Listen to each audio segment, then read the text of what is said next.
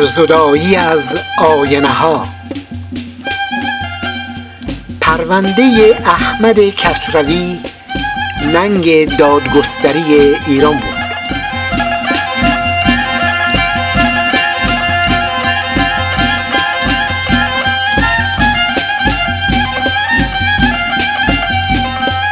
خدا کند انگورها برسند. خدا کند انگورها برسند. برای لحظه ای ها یادشون برود دریدن را. کارت ها یادشون برود بریدن را. قلم ها آتش را آتش بس بنویسند.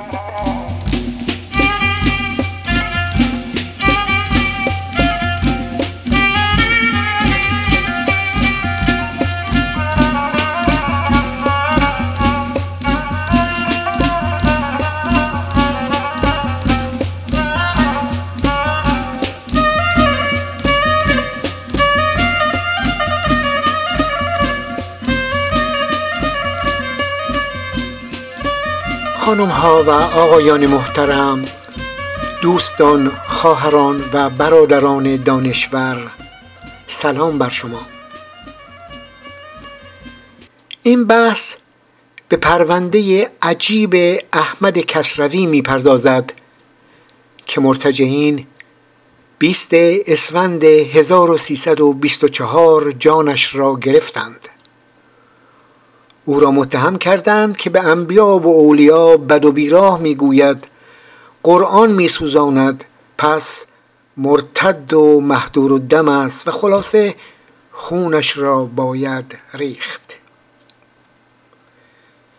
ترور اون انسان دردمند که گفتگو برانگیزترین روشن فکر دوران مدرنیته ایران بود جای تأمل بسیار دارد به ویژه که جامعه مدنی ایران به گفتمان فقه میرا و آلود به ستم گردن نهاد و در هماوایی و هماهنگی با ملاهای مرتجع این گزاره را در عمل پذیرفت که بر مسلمان در کشتن کافر حد شرعی روا نیست.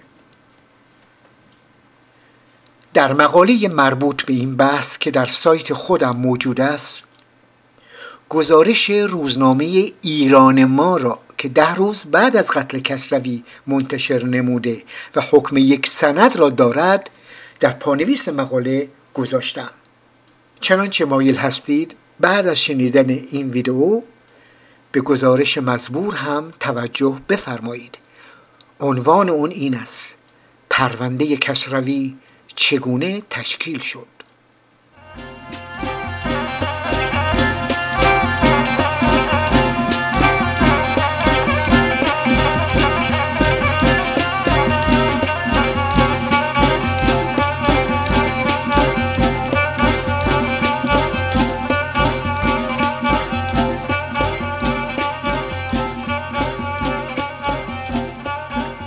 سید احمد حکمابادی که بعدها نام خانوادگی کسروی را برگزید یکی از چهره های مطرح صد سال اخیر است که آرای متنوع و بعضا بسیار چالش برانگیز مطرح کرده است.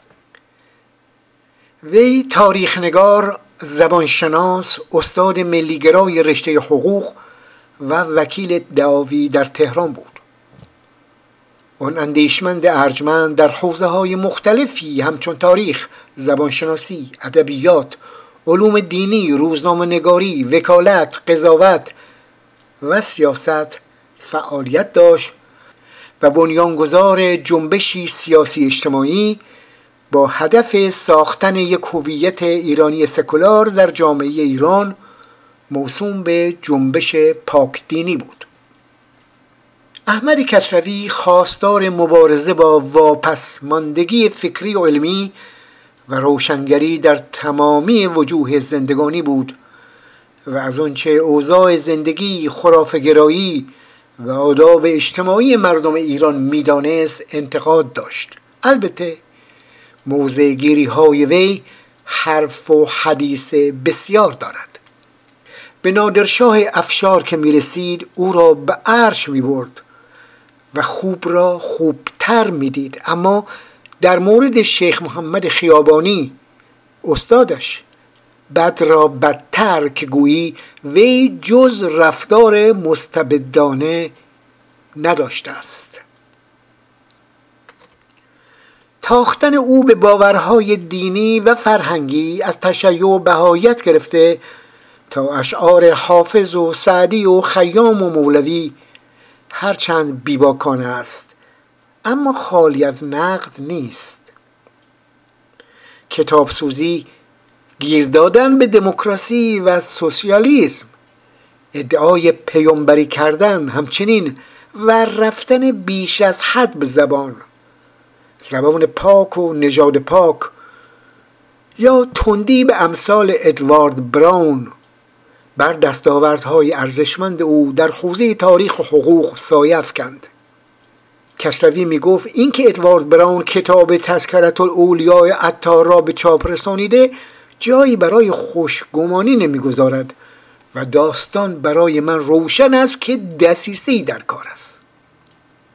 البته او اشتباه می‌کرد کتاب فوق را نه ادوارد براون بلکه نیکسون به چاپ سپرد با مقدمه قزوینی به علاوه حضور تقیزاده قزوینی ایسا صدیق و لطف علی صورتگر در سالهای گوناگون در کمریج انگلستان همه به همت براون بود.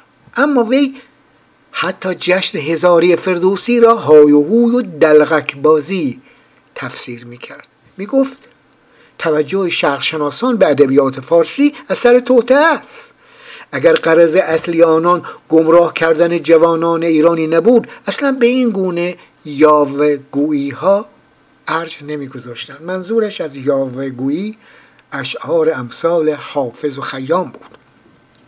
گاه به سیم آخر می‌زد و می‌گفت آیا خیام و حافظ با اون اندیشه های زهرالود خراباتیگری مولوی با اون گمراهی های صوفیگری و سعدی با اون در همگویی های زیانمند و اون بیشرمی های باب پنجم گلستانش کسان نیک و بزرگ می بودند یا مردانی پست و بیارج؟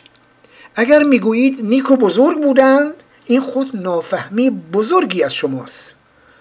آیا این از نیکی و بزرگی کسی است؟ یعنی خیام و حافظ که جهان را هیچ و پوچ شمارد؟ بیشتر غزلهای حافظ معنایی ندارد و پیداست که برای گنجاندن قافیه سروده شده. یک تن خراباتی که جهان را هیچ و پوچ می شمارد و می‌گوید باید پروای گذشته و آینده نکرد آیا می‌توان چشم داشت که غیرت کند و در راه توده و کشور جانبازی نماید؟ آیا می‌توان امید بست که شمشیری بگیرد و به جنگی بشتابد؟ این نافهمی که شعر را خواستی جداگانه شناسند و بینیازانه به اون پردازند که میباید نامش را یاوگویی گذاریم از دیرترین زمان گریبانگیر شاعران ایران بوده. از همون روزی که شعر رواج یافته بیشتر شاعران از این دست یاوگویان بودند. بهار آمده شعر گفتند. پاییز رسیده شعر گفتند عید بوده شعر گفتند سوگواری پیش آمده شعر گفتند اگر شاعری مانند خیام در انگلستان پیدا شود که به مردم درس جبریگری دهد و جوانان را از کوشش و تلاش دلسرد گردانیده به مستی و تنبلی و بیغیرتی وادارد هر آینه او را به دادگاه کشند و حکم بند و زندان دهند و شعرهایش را همه به آتش کشند. در کارهای کسروی نوآوری کم نیست. اما در زمینه های تاریخی، اجتماعی، مذهبی، ادبی و حتی نگارشی دین او را به امثال ملکم خان، فتلی آخونزاده، سید جمال الدین اسدآبادی و میرزا آقاخان کرمانی نباید از یاد برد. کسروی نزدیک به هفتاد جلد کتاب به زبانهای فارسی و عربی نوشته است.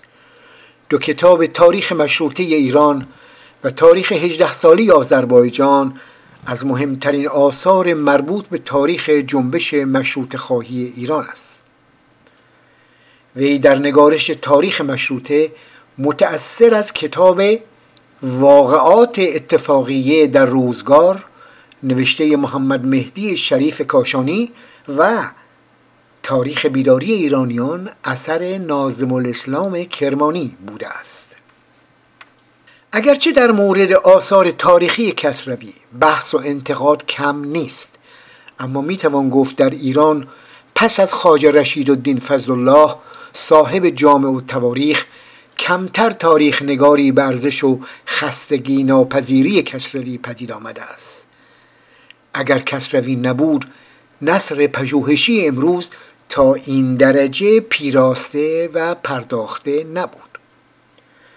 برای اطلاع بیشتر از زندگی و زمانه احمد کسروی نوشته های خوب آقایان محمد امینی محمد علی همایون کاتوزیان و ناصر پاکدامن بسیار مفید است.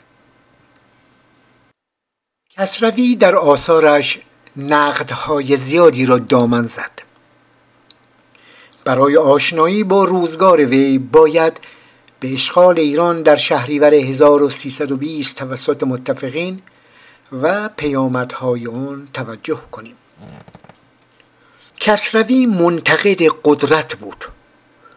بعد از سقوط رضاشاه نوشت طی 20 سال قانون و مجلس خواب بودند خواب.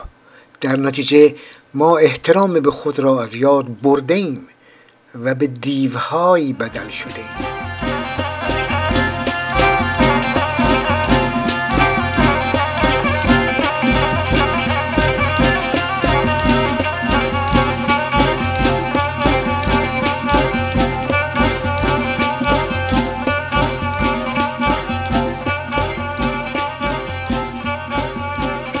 سقوط رضاشاه و انتشار وسیع نشریات مذهبی در ایران.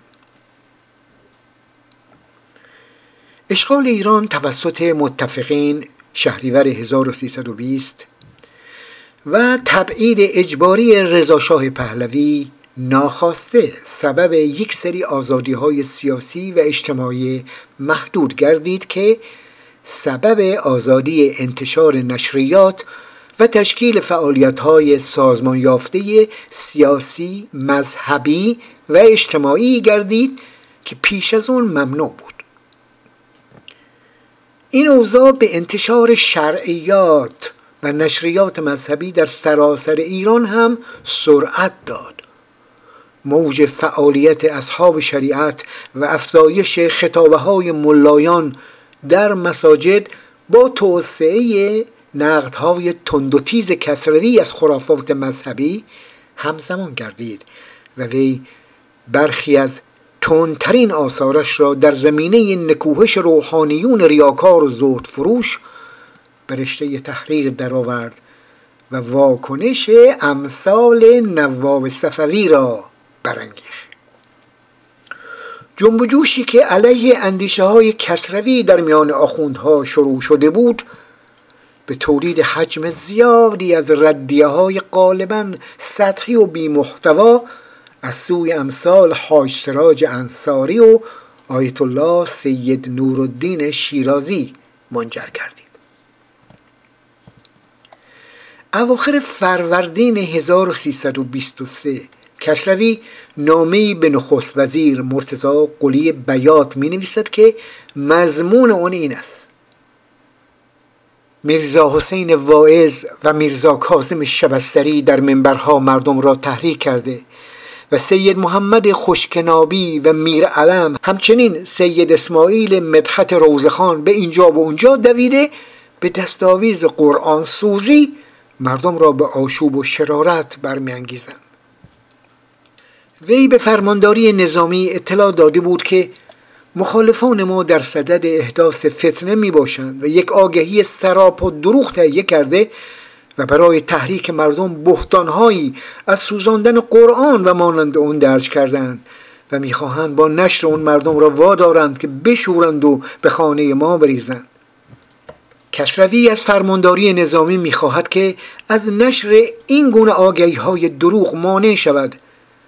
ولی نه تنها جلوگیری نکردند بلکه آشکارا دیده شد که فرمانداری نظامی با بدخواهان ارتباط دارد و اونها را به احداث فتنه تشویق می کند اصلا کلانتری شده است مرکز این گونه انتشارات. هر چند روز یک بار این آگهی های دروغ را نشر می کنند و تهمت های عجیب می گنجانند کسروی اضافه می کند خودم به شهربانی مراجعه کردم. دانسته گردید اون تحریکات و تهمت های دروغ تحت نفوذ فرمانداری نظامی است و از همین رو هیچ اقدامی نخواهد کرد.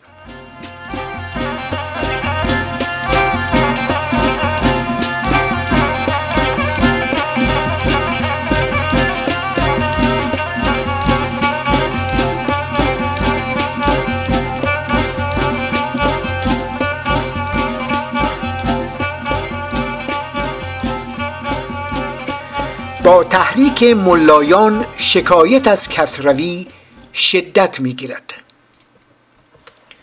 اول اردیبهشت 1323 دادور استاندار آذربایجان همراه نامی خود به مقام نخست وزیری شرحی را که علمای طبقه اول روز گذشته درباره کسروی به او نوشتهاند تقدیم می کند نامه آیات ازام که با بسمهی تعالی آغاز می شود با زیر سوال بردن کسروی و اشاره به اینکه مردم در تبریز و مراقب و رضایه و سایر شهرهای این مرز و بوم به مقام تسلم برآمدند خواستند تا عرایزشون به پیشگاه اعلی حضرت همایونی خلد الله ملکهو رسانده شود.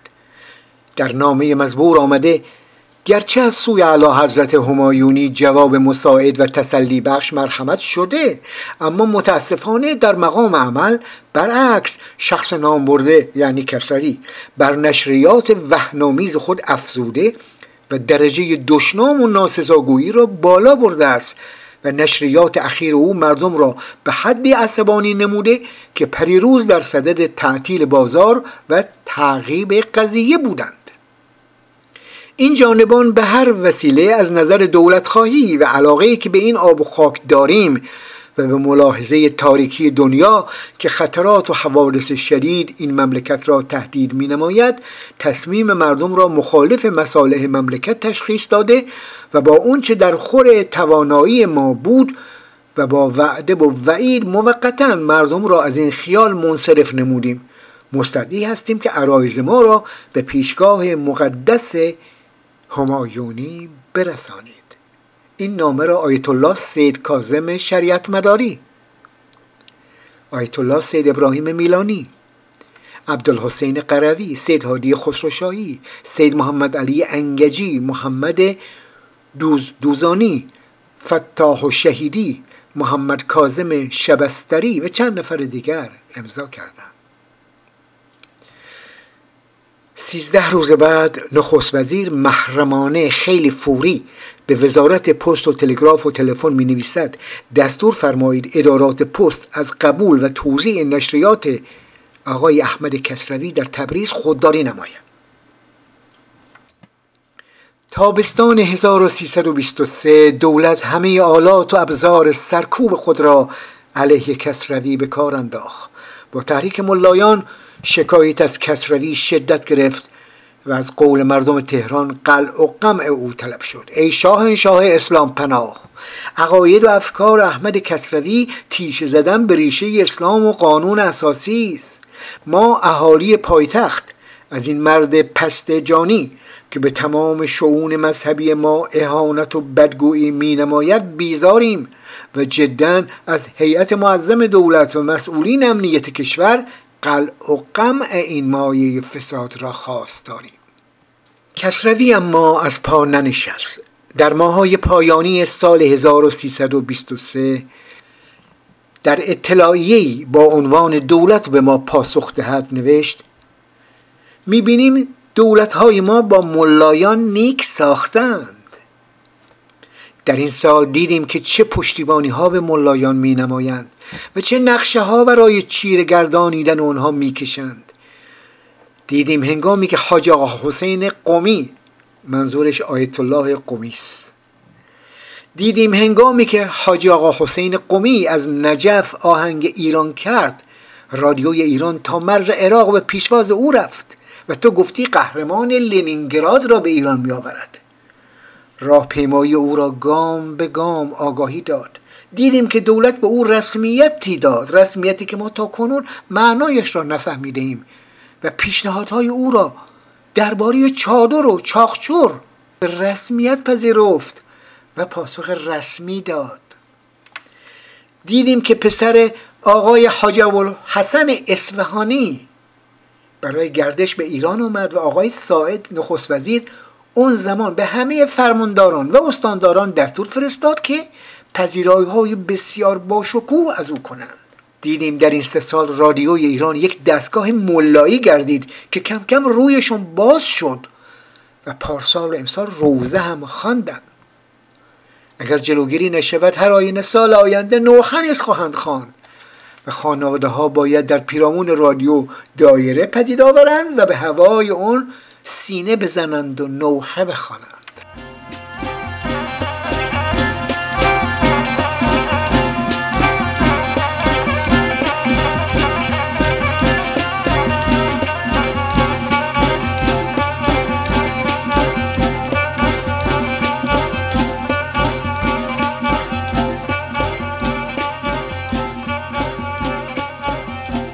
حمله نواب صفوی به احمد کسروی و مجروح ساختن وی. 28 فروردین 1324 نواب صفوی با پولی که حاشیخ محمد حسن طالقانی مدرس دینی و پیشنماز مسجد سیف الدوله تهران به او داده بود هفتیری خرید و در هشتم اردیبهشت 1324 در میدان حشمتیه تهران به انگیزه کشتن کسروی به او تیر انداخت. نواب به کمک دستیارش محمد خورشیدی کسروی را به شدت زخمی کردند. گویا نواب صفوی یکی دو بار به سفارش شیخ محمد حسن طالقانی با کسروی به مباحثه نشسته بود. آقای دکتر عباس میلانی در کتاب ایرانیان نامدار نام ایشان را سید محمود طالقانی آیت الله طالقانی نوشتند که واقعی نیست. در اطلاعات همون روز شرح واقعه چنین آمده است. ساعت نه صبح امروز هنگامی که آقای کسروی وکیل دادگستری و مدیر روزنامه پرچم از منزل به قصد اداره حرکت می کند سر چهارراه حشمت و دوله شخصی از پشت سر به او حمله نموده و دو تیر با تپانچه به طرف او رها می کند به طوری که می‌گویند رها کننده گلوله جوانی به نام نواب صفوی بوده است. با بستری شدن کسروی وی زیر عنوان سرگذشت من مردان نیک داوری کنند نوشت در روزنامه ها و چه در بیرون سخنان بسیاری گفته شده و نوشته های بسیاری به چاپ رسیده است. درباره اون چه پیش آمد مرا افسوس نیست. آزارها و گزندها رسید ولی خدا را سپاس که زنده ماندم. اون روز صد تن بیشتر از اشرار نافهم متعصب گرد مرا گرفتند و از پا افتاده بودم و این نگهداری خدا بود که با یازده زخم و اون همه ریزش خون سر پا ایستادم. با چنین مهر خدایی مرا چه جای افسوس است. درباره شهربانی هم که در این یک هفته رفتارش مایه شگفتی بوده ناچارم چند جمله بنویسم. نخست می‌پرسم اداره آگاهی با اون همه تسلط به شهر چرا نتوانسته که تو توی قضیه را به دست بیاورد؟ این زارب دیوانه اشاره به نواف صفوی. این زارب دیوانه دو ماه است در تهران به صد جا رفته و قصد خود را از کشتن من با کنایه فهمانیده از جمله یک بار به نزد تیمسار سرتیب زراوی رئیس شهربانی رفته. یک روز هم به نشست ما آمد. که چون خواستش شرارت بود من عذرش خواسته بی اون که بگذارم کسی اذیتش کند. بیرونش فرستادم و این حادثه در میان هفتاد هشتان نفر که شاهد بودند رخ داده است. با این همه سوابق شهربانی داستان را چنین وانمود می‌کند که گویا میانه من و او در خیابان نزاعی رخ داده و من کسی بودم که با یک دیوانه پستی در خیابان نزاع کنم. شهربانی چرا از او نپرسیده؟ که در پیرامون خانه من چه کار داشته؟ شهربانی از دلایلی به این آشکاری صرف نظر کرده و بیانات قرضامیز همراهان زارب و بعضی از اصناف متعصب محل را که از پیش آماده کرده بودند ملا گرفته است. سخنان ما بسیار ریشهدار است و هیچگاه با تپانچه از میان نخواهد رفت.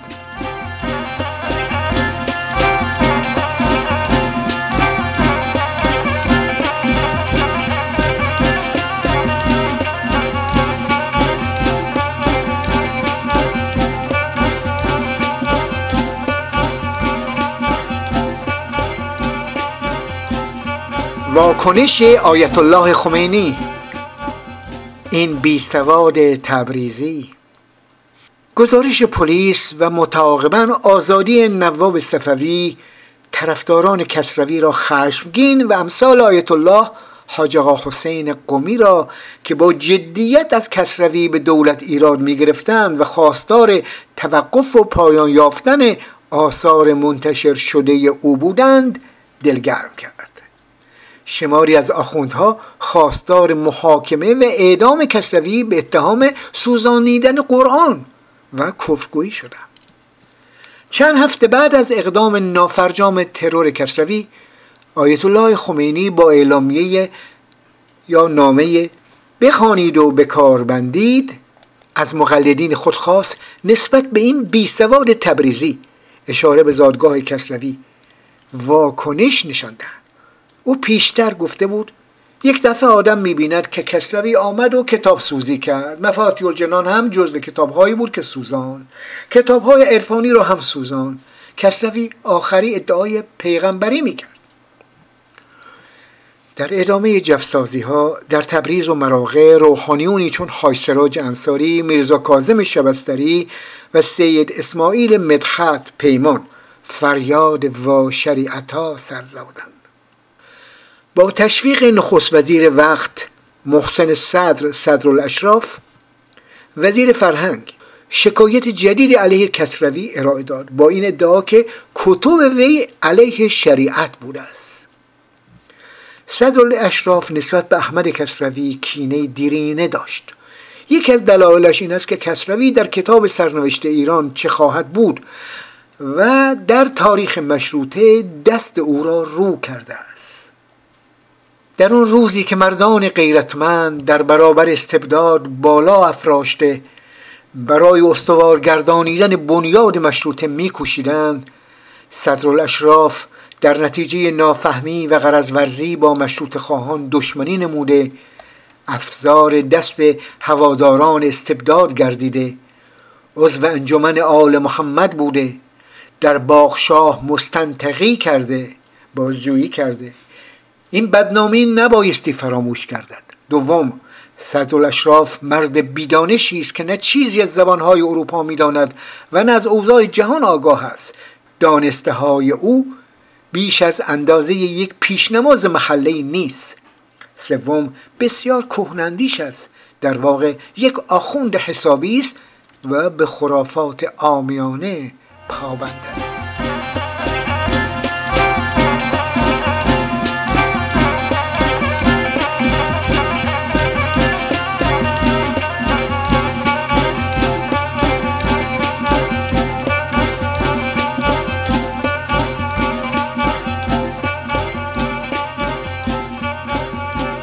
احمد کسروی به خاک و خون میغلطد همزمان با پیگیری های قضایی دولت دولت به اصطلاح سکولار علیه کسروی حملات لفظی روحانیون و طرفدارانشون نیز شدت گرفت. حدود 400 نفر از ملایان در مسجدی در اطراف خانی آباد در دیماه 1324 جمع شدند و خواستار قتل کسروی و قارت خانه شدند.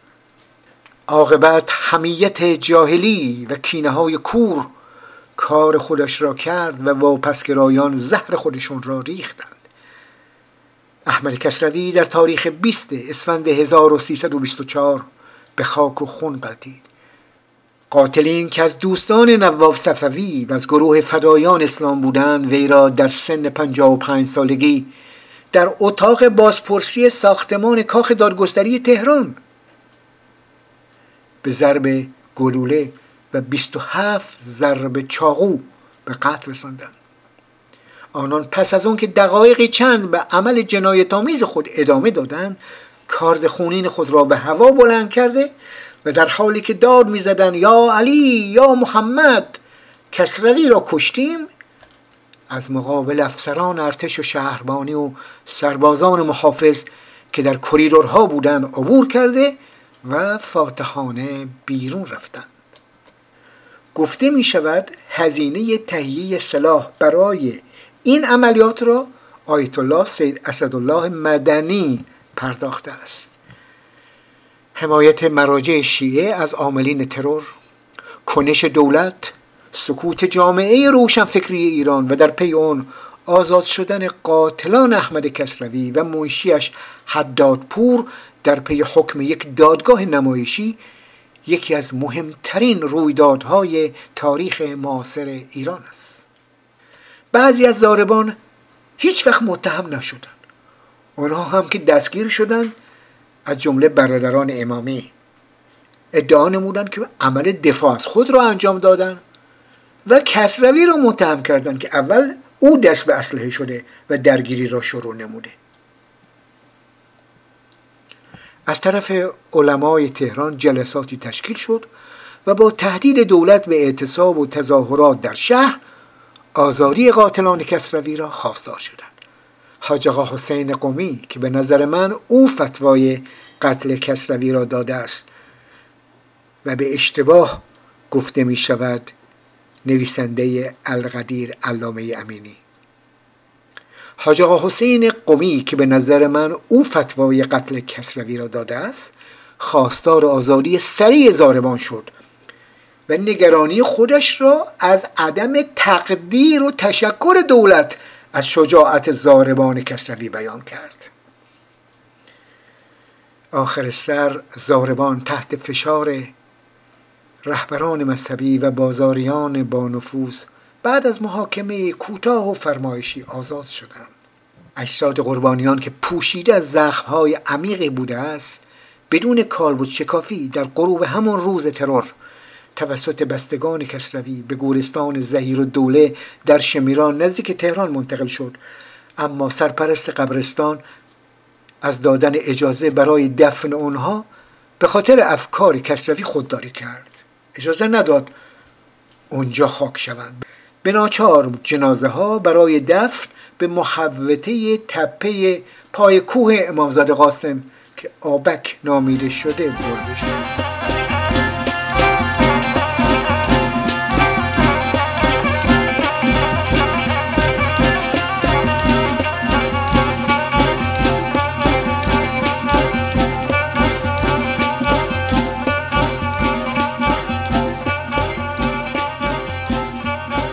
پرونده قتل کسروی همچنان گشوده است.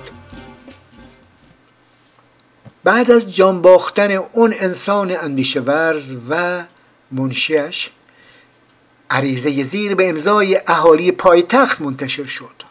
بندگان اعلی حضرت همایون شاهنشاهی ایران. طبق قانون اساسی مذهب رسمی کشور ایران اسلام و مذهب جعفری است و اکثریت ملت ایران منتسب به هیچ حزبی از احزاب سیاسی نیستند و جز دین مقدس اسلام و استقلال مملکت هدفی ندارند. تا کنون به پاس احترام دولت و قوانین جاری مملکتی ما صبر نمودیم. ولی اکنون کاسه صبرمون لبریز شده و بیش از این نمی‌توانیم تحمل کنیم. بیش از این نمی‌توانیم تحمل کنیم که به دین ما اهانت شود.